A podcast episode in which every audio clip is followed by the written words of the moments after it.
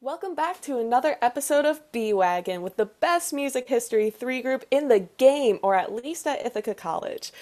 As usual, we have Brandon, Jillian, Ava, and myself, Whitney, here to discuss the question How did geographic location contribute to the establishment of various New York City music scenes? Let's have Ava start us off.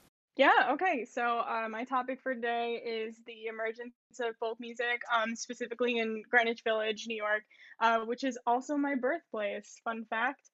Um, by 1962, the village had become the epicenter for growing folk music scene due to a few historical factors of the past.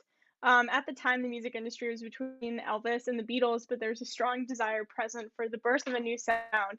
Uh, the sound of folk was made possible and prominent in the village due to the beat movement of the 50s, which was categorized by an alienation from all things square, an adoption of jazz fashion, uh, mannerisms, and dialect, and an emphasis on personal release and purification through the use of uh, drugs, jazz, sex, or the practice of Buddhism.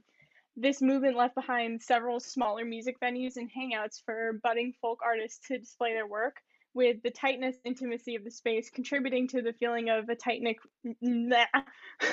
a tight knit folk community. Although the full community within the village is fairly exclusive to the outside world, its significance on the macro scale came from its combination of two key movements um, civil rights and peace. The geography of the village contributed significantly to the closeness of its community.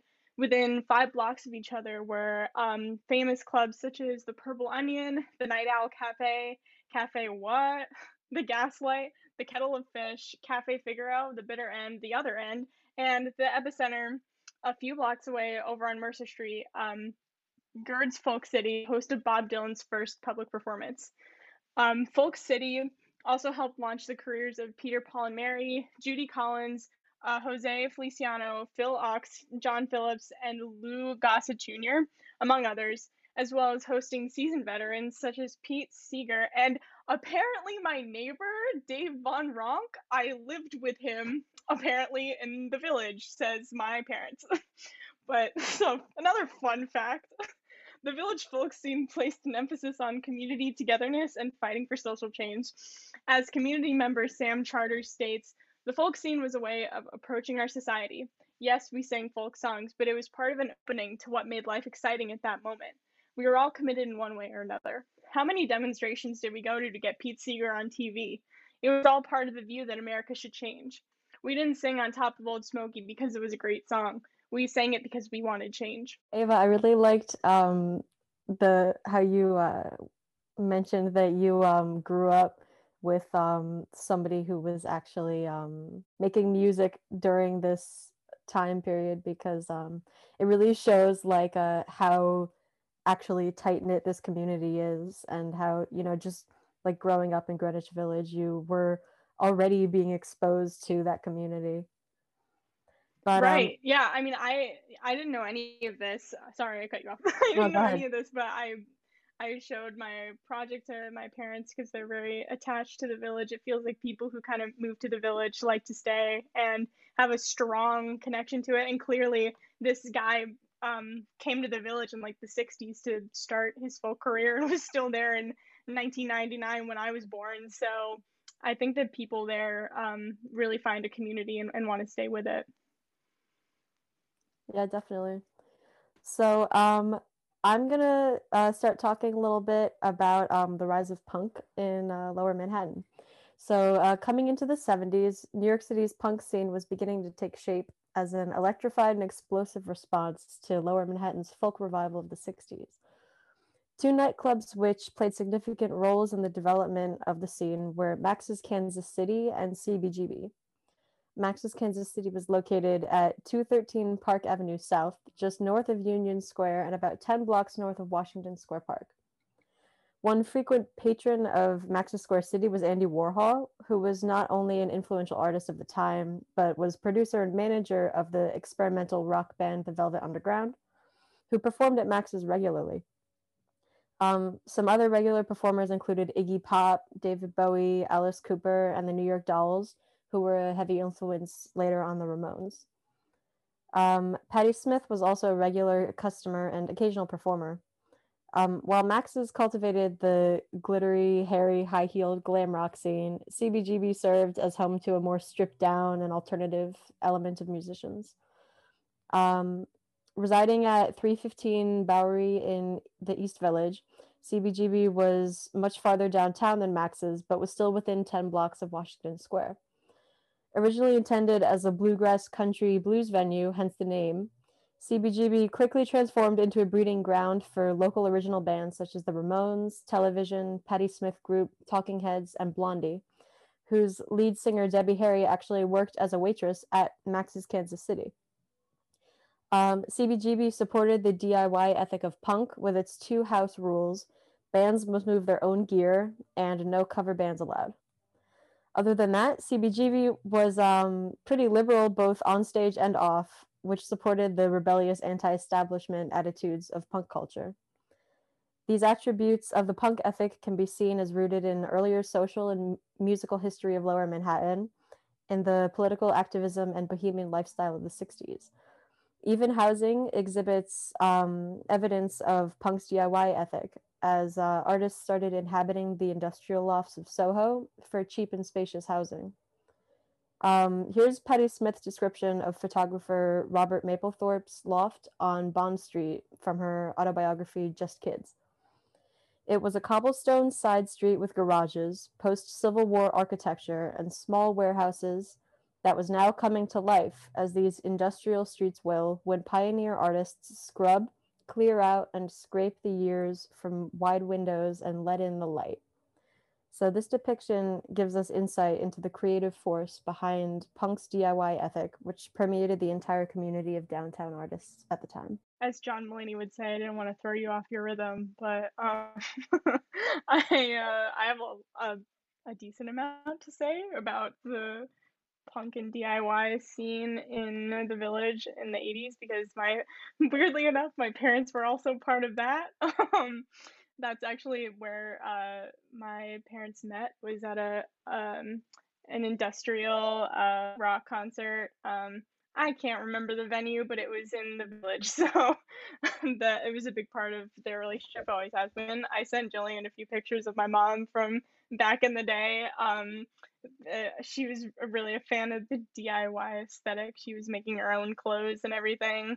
Um, I think that uh, the folk culture really influenced um, the ability for DIY to take off as successfully as it did, um, especially actually this last part about um, the housing, uh, the emphasis of kind of just scraping by, um, the emphasis of living in uh, kind of scrappy areas, um, lower quality apartments and everything. Um, that was a big part of the folk scene as well uh, communities were close knit because they were often helping each other, making meals, bringing them over, um, things like that. It's all about a community. It's kind of weird because DIY is very anti establishment and like anti group, but they created a group within themselves of people who are anti group.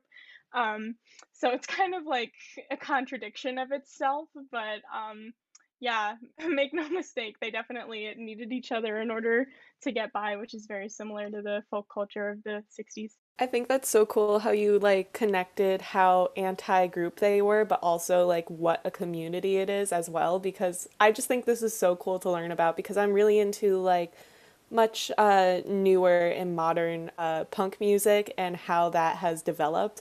And so that sense of community is still there that kind of grew from these roots. And I think that's just so cool because it's just a totally different feeling going to a concert like this and just instantly connecting with everyone around you. Like, it's so, it's just such a unique feeling, but also it's just such a close connected feeling every time you go to these sort of events and knowing that it originated like this as well and that tradition has still been able to be kept. I just think that's really awesome. So, for my part, it's time to get groovy with my little history lesson on disco. Disco music started in the late 60s and early 70s from black and Latino origins. It grew in popularity by being played in underground parties by the LGBTQ community in New York City. a center for the emergence of popularity of disco music from the LGBTQ parties to the public eye was Studio 54 in New York City. Located at 254 West 54th Street, Studio 54 was a disco nightclub that grew from a very diverse history.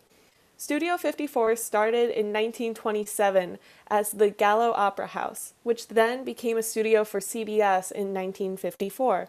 However, in 1977, college roommates Steve Rubell and Ian Schrager opened a nightclub in that building and called it Studio 54. Fun fact Rubell and Schrager were not too far from us here in Ithaca because they went to Syracuse University. The disco club was extremely extremely popular due to the opening being at the peak of popularity of disco music.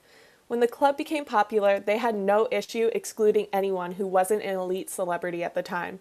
Rubell and Schrager worked with an entrepreneur in the fashion industry named Carmen D'Alessio to bring the most popular and glamorous celebrities to the club. They were able to have celebrities frequent the club, such as Andy Warhol, Liza Minnelli, Bianca Jagger, and politicians such as Margaret Trudeau. The club was wildly successful due to the list of celebrity names attending, but also performing there, such as Donna Summer, Grace Jones, and Gloria Gaynor. The club itself, despite having several live artists, live artists perform, was more for pre recorded music that was popular at the time.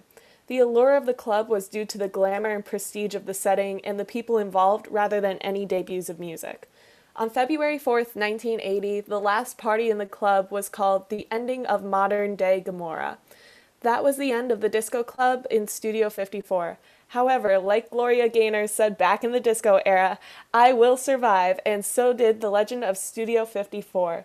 The name Studio 54 lives on as the name of that building, which is now used for Broadway shows for Roundabout Theater Company, a restaurant and nightclub called Feinstein slash 54 Below, and a Sirius XM radio station called Studio 54 Radio. Yeah, um, I just, I don't know. As I was listening to this, I, I think it's so interesting um, because uh, the uh, subgroups that that Jillian and I were talking about were very anti popularity. Um, the more mainstream you became, the more blacklisted you were from the genre itself because the goal was to stay in these mini these mini clubs and CBGBs in um, in the downtown uh, small clubs that were made possible by the, the beat movement. Um, the goal was to stay local and to not branch out and um, everything was very focused in that time. It was all about new music, new artists, everybody being discovered, everyone can have a voice. Um, I just think it's so interesting that you have such a complete opposite um, turn here with uh, with mostly it being pre-recorded and them trying to get in big names into these clubs that are already established to gain popularity, um, which was very much not the goal of folk or punk music. Um, so I don't know. I think it's interesting to have a little different difference of goals, I guess I will say, in these three subgroups. Yeah, um, Ava, that was actually the same thing that stood out to me that I was going to mention was um, how how um, how just stark of a difference there is between these um, these two music cultures, um, especially the elitism in Studio 54 um, is such a different um, type of community that was than uh, what was cultivated you know, in like um really uh, intimate spaces like uh, CBGB. But um, you know, both of them managed to uh, become really well known just you know through different ways that they um, brought people together. I guess. Cool. So that's pretty cool. Yeah. Um, so I'm going to do um, get into hip hop and uh, kind of like what the scene was like um, when it first like came about and like some of the early characters that were pretty big in there. Um, also, most of this was based off of um, a hip hop revolution exhibit um, of exhibit at the Museum of uh, the City of New York, which I think is a pretty interesting long name.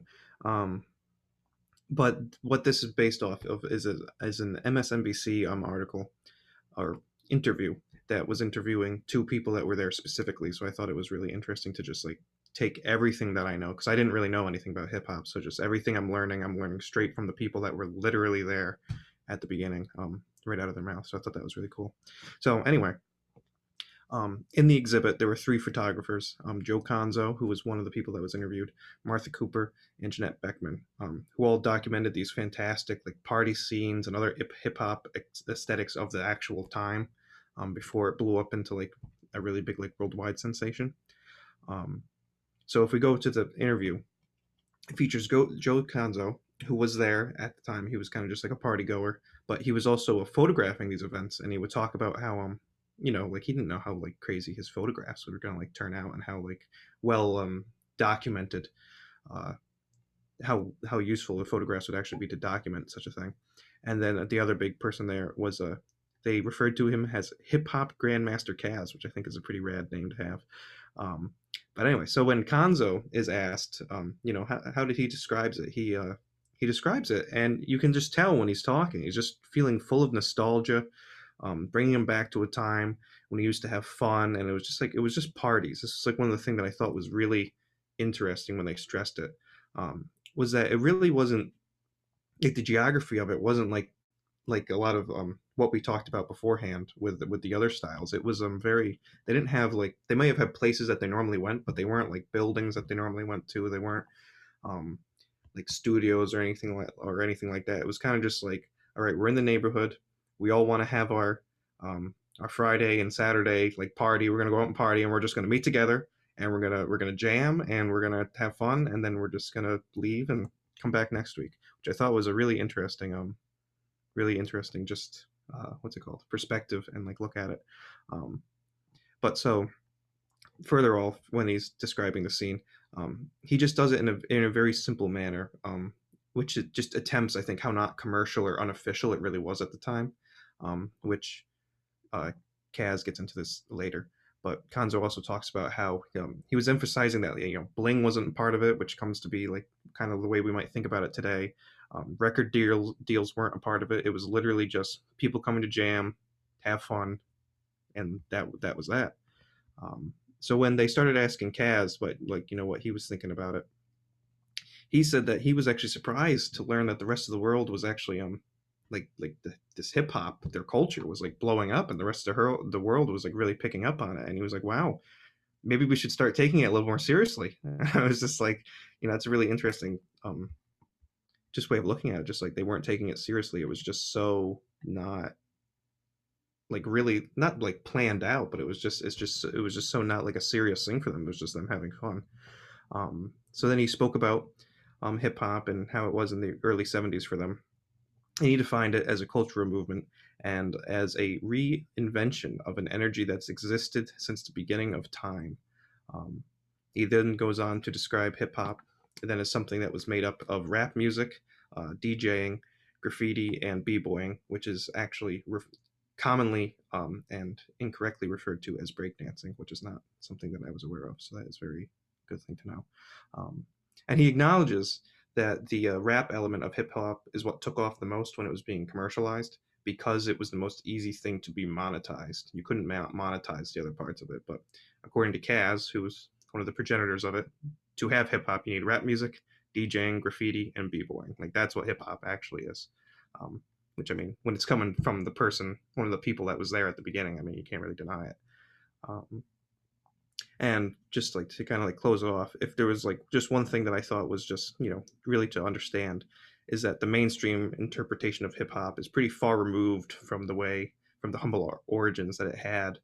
Um, really, just as like community parties that fostered pretty much just a cultural movement of self-expression as well as just a simple want to just have a little fun at the end of the week which i think also ties back into what you were saying ava with like you're just like you've are either related your parents were actually there in places or someone lived next to you that was actually there which i think helps also understand that you know i think i think when we look back at these things we we kind of see can see it as like almost a surreal thing or like maybe it's not it's just we look at back at it and it's just like you know it's it's not like based in reality but it's just like no like these things like actually happened like there was realistic people like they weren't like you know mythical figures or something there was someone that was literally just living next door like there you go like that's that's it and i think that's something that's really important to remember on like you just origins like this which i think is just that's what actually got me was just like how they looked at it how they viewed it how they viewed it and who they actually were. And who were they?